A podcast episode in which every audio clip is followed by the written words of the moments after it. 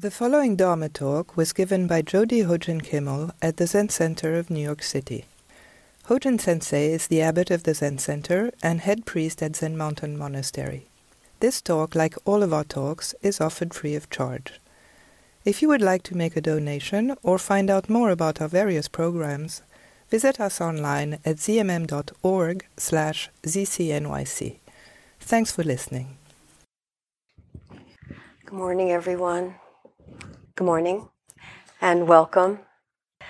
Um, it's nice to be back in the city. It feels like I've been here a while and I just came on Monday. Um, but it's great to be back. Um, I wanted to start with a line from Master Dogen um, that caught me and kind of addresses something I've been thinking about for a while. We'll see how this unfolds. He said, When you know the place where you are, practice begins. When you know the place where you are, practice begins. So, what is this? What is the place where we are? What kind of location is he asking us to make? Recently, of course, many of us celebrated Thanksgiving, and um, it didn't quite match up to the history we might have learned when you dig a little deeper and see what that day, what events really happened on that at that time.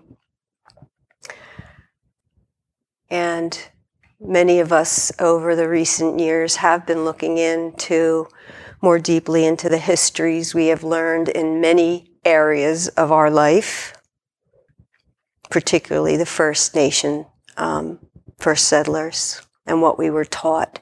And we have to keep doing this. We have to keep looking at what we were taught and what's actually um, manifesting and what we have on our mind and really questioning what we learned. And this week I also saw a live performance by um, Alok Vaid-Menon. I don't know if you know them. Um, it was it was a performance, but it was just a human being expressing their life with us in the most generous way. They're gender nonconforming, they're a writer, performance artist. This is what it says on their bio, but so much more a public speaker. We're always more gigantic than the things we do. And there was a ceremony this week for, um, in recognition of Transgender Day of Remembrance, and uh, reciting the names of 47 people. There are more um, whose lives were taken this year because of their gender, because of the things that we have learned.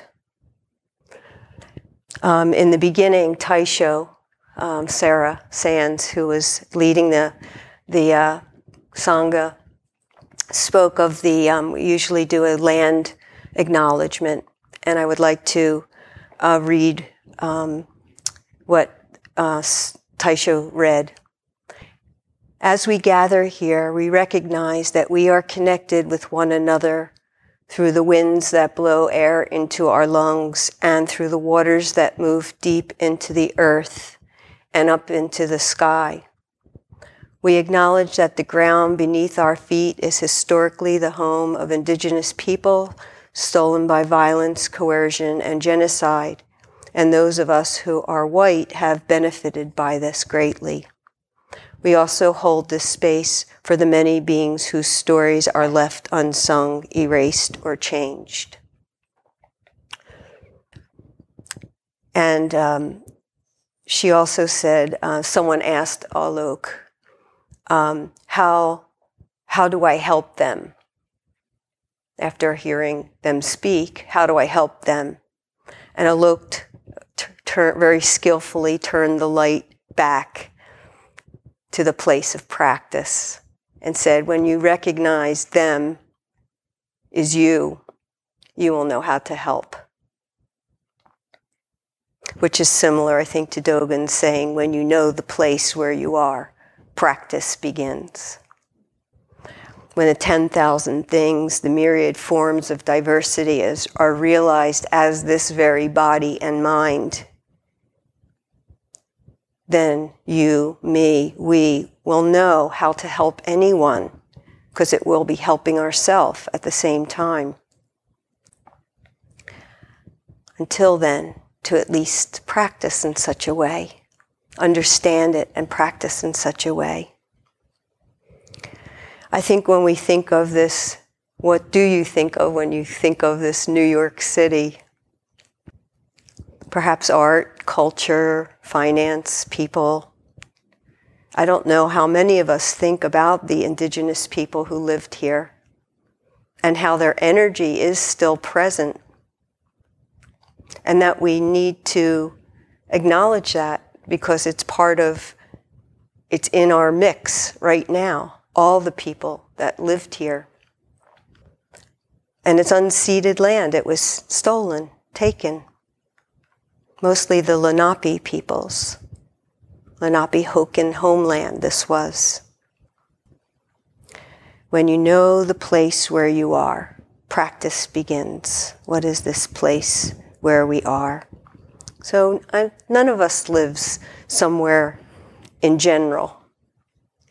It's impossible to do this, even with all the industrialized sameness that has moved through a place, which has reduced our imagination, stripped away what was here before, the taste of the local, the indigenous.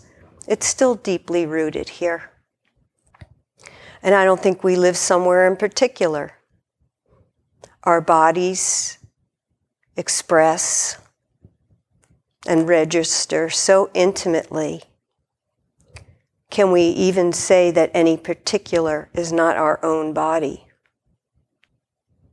My teacher would repeat very often this body and mind is the body and mind of the entire universe over and over and over.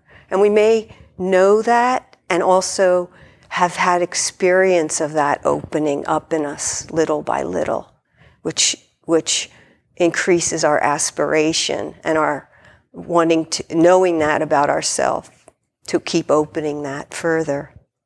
The air we breathe and feel in our skin, the water we drink and bathe in, the smell of the soil, the plants springing from it, the weight of our footsteps met by the earth, the pressure of the earth, the shape of the land, the towering buildings we put up, the light of the sky.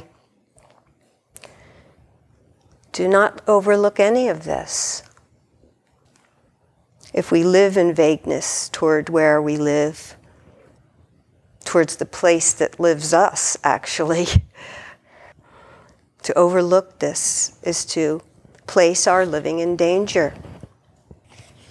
So, Zen, which were the Zen school, it's a stream of what we call the Mahayana school of Buddhism, where realization is ongoing and ongoing, profound intimacy with people, with sentient life, right where we are, as who we are. That's what the Mahayana teaches. It's never been seen or taught as a final or personal transcendence of the joys and sorrows of our embodied life. It's really understanding what it is, the causes and conditions. And to feel to any ex- um, to feel this to any extent, we also have to feel how it is not possible to dream of turning away from the earth and the diversity upon it, which is nothing short of miraculous. And Buddha teaches, Buddhism teaches this emptiness. I'm not going to go into it fully, but it's not like an empty trash can. Um, it's really empty of any inherent fixed nature, that we're all contingent, m- moving bodies, moving expressions. And um, what we learned was to fixate and to grasp and to make boxes of ourself as we're moving on. And that's the emptiness. And because it's empty of anything thick, fixed, we can change. We can have diversity because it's wide open. All these expressions can come, which is beautiful. but we don't always see it that way. This, this protection of our own territory, this separation, this misunderstanding of who we are fundamentally is profound. It's, it's that thing that gets the wheel of causation turning, ignorance. That we don't understand who we are and based, and when there's greed, anger, and delusion driving it, we have to protect it more and more, which rains havoc and harm upon differences. And this is born over and over until it's not. Until we can go to the place of, pra- uh, of place where we are and practice and understand our life. Now the first bodhisattva arrives, Val arrives with a really indigenous consciousness, right? And force, the vow to save the many beings is a vow to save all our relations in all directions from our own sleep of ignorance and forgetfulness towards who we are and what this life is. That's the first bodhisattva vow. Sentient beings are numberless. I vow to save them. Knowing and being known by the place where you are is not a lot of information piling up. I thought it's more like Moses seeing the burning bush, seeing the fire that runs through all things. To see the bush burning is to stand in a world not isolated of things, but in, of processes in concert as um, that's said by William Bryant Logan. He wrote a book called Dirt. I don't know if you ever read it. It's a very good book. He said, not isolated of things, but of processes in concert. It is to stand barefoot like the old saints on holy ground once more. As Dogen says, actually, every stage of practice, including realization itself, forms and deepens a covenant with the earth, with the place where we are. So the, I learned recently that the old legal meaning of covenant is a promise to the earth. That's a covenant. And I was listening to, oddly enough, a um, was an interesting combination. Robin Kimmerer, Kim, Kim, Kimmerer, who wrote um, Braided Sweetgrass, and Bjork, the singer, were having a conversation about the environment. Um, they both have this deep respect for the earth and everything upon it. And they were speaking of it as this this covenant as reciprocity. That was the word which Bjork had very difficult time saying several times. Reciprocity, reciprocity. When we pay attention moment to moment, being here, we pay respect to the earth. And the act of elemental kindness is met by another. The earth reciprocates. To touch the original ground of mind is to realize that this human body is the world. So practice is a very conscious recovery of what is indigenous and native. Born here, born here. It's a creative act. It's a real way to begin to say, thank you. Thank you for this life drop our self concern in favor of paying attention to live in a constant thank you for how we are met. My gosh, just look at how you're met waking up and all the things that you have by the earth, by beings, by the insentient, cats included. When the Buddha sat at the foot of a tree to attain realization and he touched the earth, he was returning to a more indigenous forest dwelling state of mind. He recognized so many places and people have been left with negative mind states of greed, anger, and ignorance.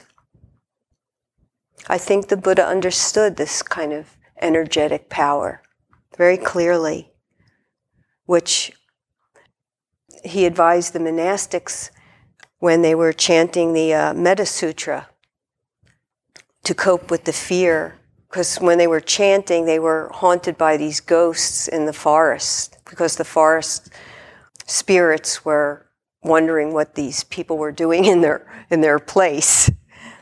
And the Buddha said, keep chanting the Karaniya Metta Sutra, the Loving Kindness Sutra, because um, these vicious animals were troubling them in the forest. And I'll tell you that story sometimes. It's a, it's a good story. But Siddhartha sat in deep contemplation with the truth of suffering. He sat right there in his confusion to see the fuel that created dissatisfaction, that created suffering. He sat right into it. And he saw a key ingredient was missing in his practice, which was simple mindfulness, present time awareness, seeing the process of the body and mind more and more clearly. That's what he said was missing. And he vowed not to get up from his seat until he freed himself from all forms of misidentification, attachment, aversion. Until totally free, he wasn't moving. He wanted to see into and through the dream he suspected he was dreaming, dreaming with everyone and everything, and then be free within it. Because, yeah, we hear this is a dream, we're dreaming it together. And can we see we're in it? And, and then how do we act within it once we see this is, this is the dream and we're making it together by how we use our minds? Can you imagine that kind of resolve? I mean, we sit a few periods, but I'm not getting up until I see through everything. I mean, a lot came before that for him. And this is what was transmitted to us here today resolve. Resolve. Turning back the light in our place of practice, seeing the causes of suffering and confusion that's what was transmitted, among other things. Happiness, too. Feeling this breath as it comes and goes. Investigating the pleasant, the unpleasant, the neutral, right? As these thoughts come up, pleasant, unpleasant, neutral tone of each. What is each thought, feeling, sensation? And then opening our awareness more compassionately to ourselves, not trying to stop experience no matter how it feels, rather, meeting each moment with that loving kindness and trust. That's possible. This part about not trying to stop experience no matter how it feels. And just to sit in and face it and see its tone and know that there are causes and conditions that this is arising in us. See it very clearly. We can do this. In the sutras, it says, Gautama found his immovable spot. I like that. the unconquerable position. You're in it now. when you know the place where you are, practice begins. And we also know of that demon like part of us, which I spoke of before, Mara. I remember, um, it's kind of a little tangent, but one of our residents was asked to go to the hardware store and had a long list of items to get. And they were telling me they went to the hardware store and there was a, in this case, he was a young man, a young woman was helping, and they were instantly quite attractive to them. And they said, Oh, I have this very long list. And together they went through the store, and they even added a few more items that weren't needed. And at the end, they said, they said they were doing this debate because they were in residency and they know they're supposed to watch what they're doing with people on the outside, how they're relating, but couldn't resist and decided to ask their name because they were hoping maybe something would come of it. And they said, What's your name? And, and they had been reading um, the Avatamsaka Sutra, and at, at morning at breakfast, they were proliferating about Mara and who Mara is. And when they asked their name, they said, Mara. and they said they grabbed their bag and they left very quickly. so, Mara is that what comes to us, to ch- that aspect of our mind that comes to us that will stop at nothing to sabotage our resolve to be fully free from suffering and dissatisfaction.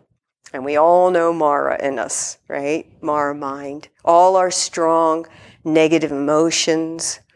And when we take it personally, and how it causes us to turn away from ourself further to suffer.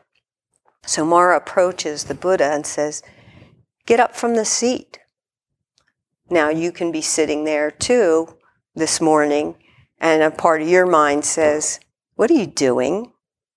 Get up from the seat. This is not your seat. By whose authority, Mara says, do you sit there? It doesn't belong to you, it belongs to me. And Gautama had seen enough to recognize Mara mind as just another phenomena that arises and passes. He emerged to say, No, uh uh-uh. uh, this seat does not belong to you. It belongs to me. This is my immovable spot. So once we know the place of practice, we can remember that anywhere we are, anywhere we're walking. This is my immovable spot. I'm in it. And to prove this resolve, there's that gesture where Buddha touches down to the earth and said, This earth is my witness. So there's statues that are the earth witness Buddha I love that one because whenever I feel unseated or threatened in some way for being who I am, I remember the earth witness. I touch down and hold that as my as my being. Anytime I think of that or recreate that, it settles me into my place.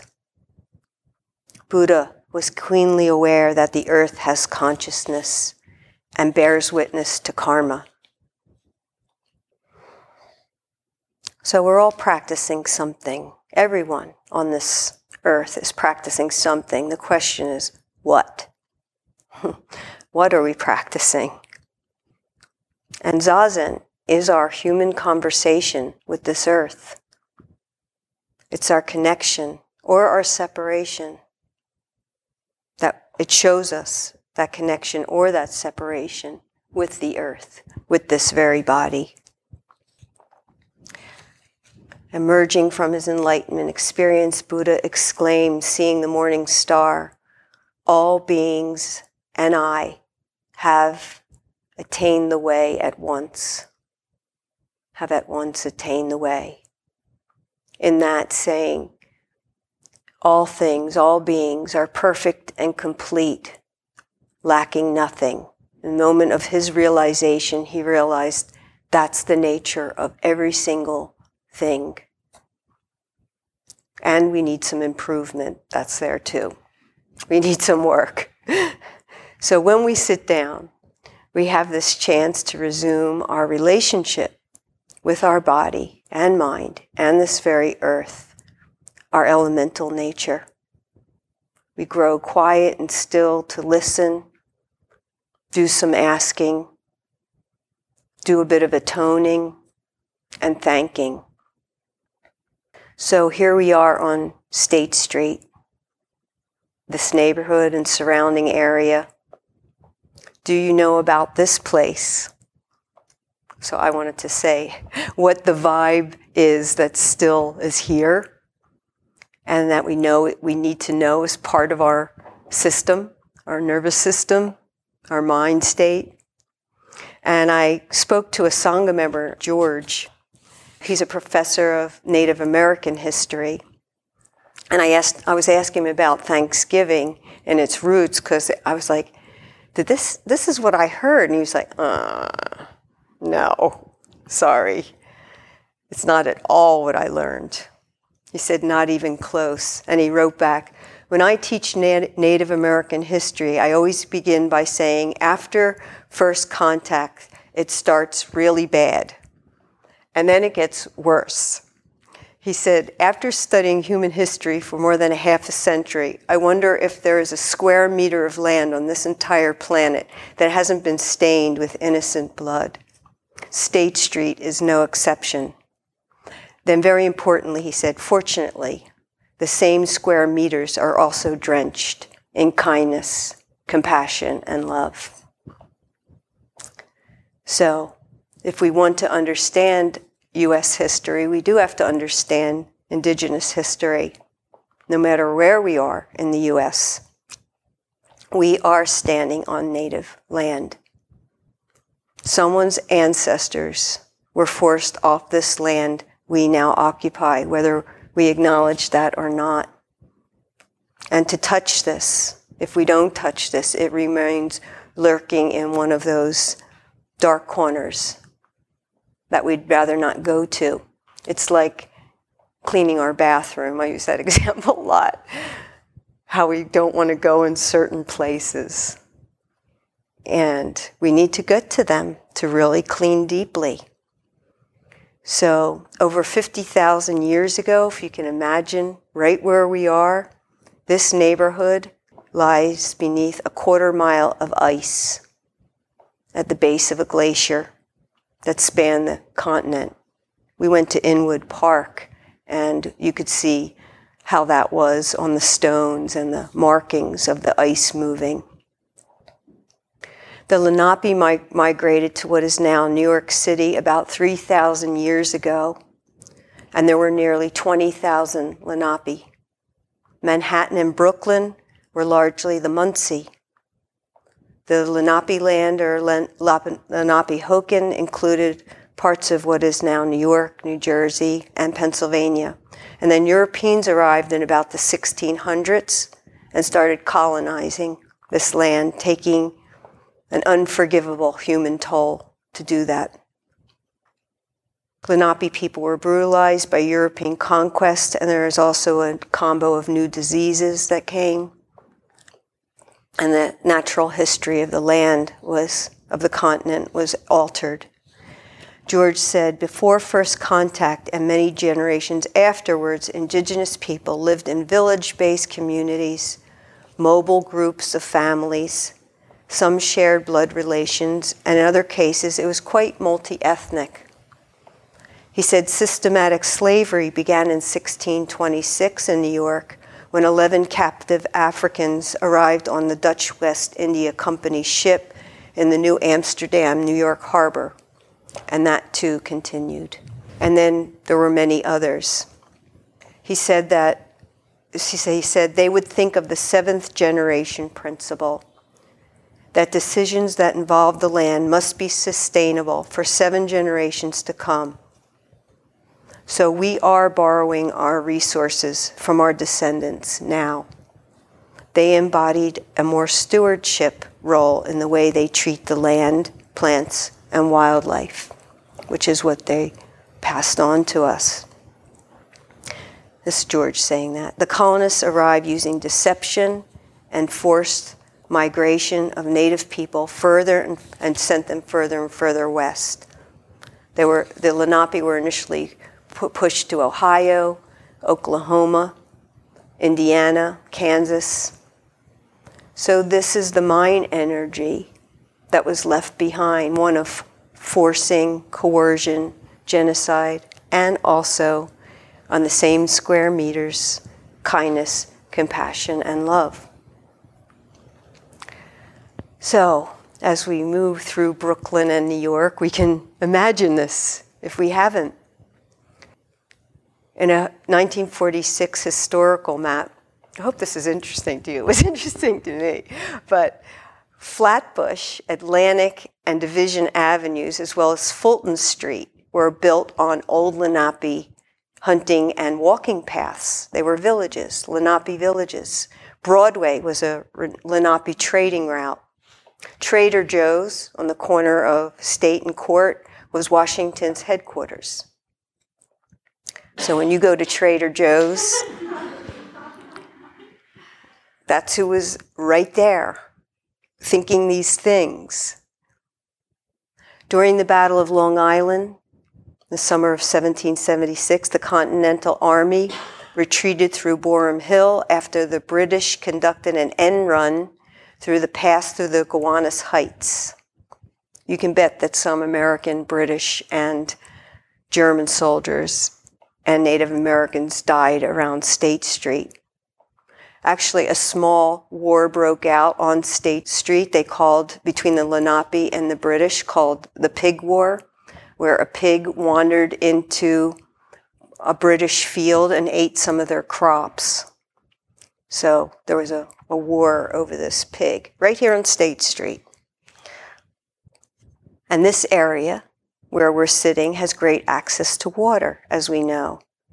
Lenapes used this access to gather proteins from the estuaries, fish, traps, crabbing. They had dugout canoes right here, 40 feet long. It would be easy to imagine State Street as an agricultural site under the su- supervision mainly of Lenape women. They grew the three sister crops of corn, beans, and squash right here right here where you sit corn, beans, and squash. Women had a major political role. Although the Europeans who left records often looked past them, failed to recognize their places in Lenape society as ambassadors, politicians, peace advocates, and cultural brokers. They were also important healers with a vast knowledge of plant based remedies, which the colonists actually valued. So if you're a person looking for a fertile place to set up camp, the area around Brooklyn Heights would have been perfect if you're living there. Close to water, good food sources, good lines of sight. Gowanus Creek was for the same reason.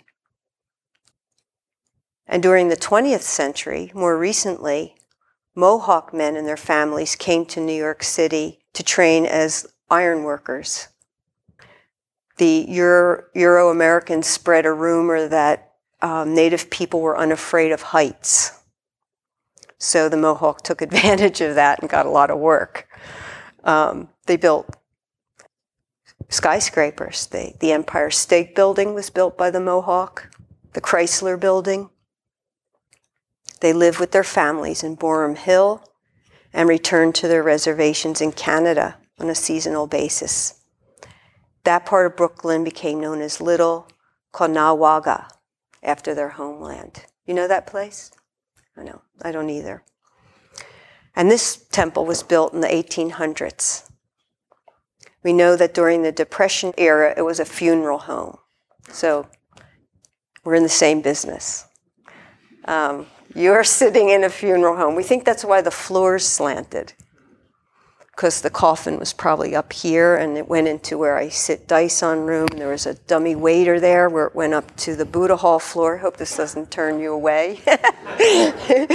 and that's where the bodies were prepared up there.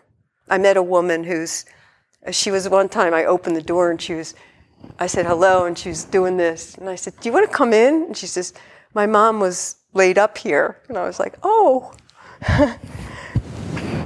so and it was when we got it, it was a Baptist meeting house, and uh, half of it was a Union of Democracy meeting place, and then we got the whole place in 2000 as Fire Lotus Temple. When you know the place where you are, practice begins. An Aboriginal elder woman said, Reality is connectedness. If you're not connected, you're not in reality. Dogen said, realization is not a set of understandings, but mind opening and dropping away to the ongoing fact of being reality, unborn and inextinguishable, knower but here, no time but now. So, a practice like Buddha Dharma is a great chance to wake up to ourselves and cease being able to live by damage. It's not a personal consciousness project. That's the start, but it stretches to a the widest possible belonging for everyone in this unrepeatable human body in this unrepeatable place, actualizing this in all the aware gestures and choices of our lives. It's good to know, and this very body and mind is the body and mind of the universe. But we need to keep examining and seeing where we make those separations. I was watching an interview with the Dalai Lama, and, and, they bought a pizza for him. They said it's vegetarian, and the um, the person the interview kept saying, "We made you one with everything. We made you one with." Everything. And Dalai Lama wasn't biting it at all. he wasn't going for that joke. because I think he knew it's like that's easy to say, you know, he got it, but he took a bite of the pizza and he made this face like, very interesting, very interesting. and the, the interviewer was like, I don't want to eat it. you know, I don't like that. The Dharma is wanting to stand up here in this loomy, dark soil, interwoven with subways and skyscrapers, pigeons, vivid tones of our past karma. At every stage of Buddhist practice, including realization itself, we may see how we naturally form and deepen a covenant with the earth and all the inhabitants with no beginning and no end. Really attuning in a very unhurried way, patience, really patience, a timeless kind of patience, which is not inactive. It's not waiting, it's an active patience because we're tested almost hourly in our patience. And I found this one of these tiny koan like Hasidic tales uh, Martin Buber told. I like to read him sometimes. It goes after the great Maggid's death, his disciples came together and talked about the things he had done. When it was Rabbi Schneur Zalman's turn, he asked them, Do you know why the teacher went to the pond every day at dawn and stayed there for a while before coming home again? They did not know why. Rabbi Zalman continued, He was learning the song with the frogs praise God, which the frogs praise God. He was learning the song with which the frogs praise God. It takes a very long time to learn that song, which is why it was so pressing. So I'll conclude with a verse from a Neruda poem called Keeping Quiet.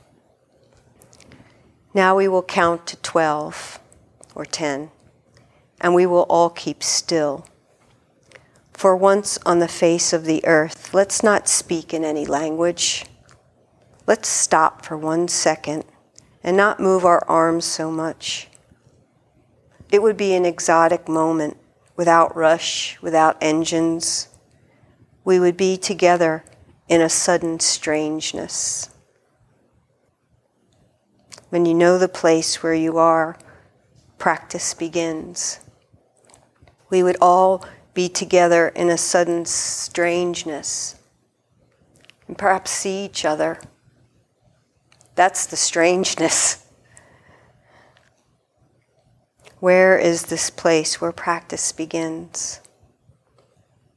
Well, we should find out. And as often said, don't go further than the tip of your nose. So thank you um, and have a great day. Thanks for being here, practicing together.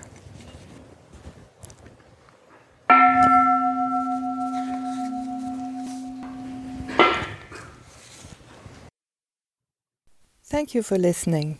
To find out more about the Zen Center of New York City's programs, retreats, and residency, please visit our website at zmm.org slash zcnyc.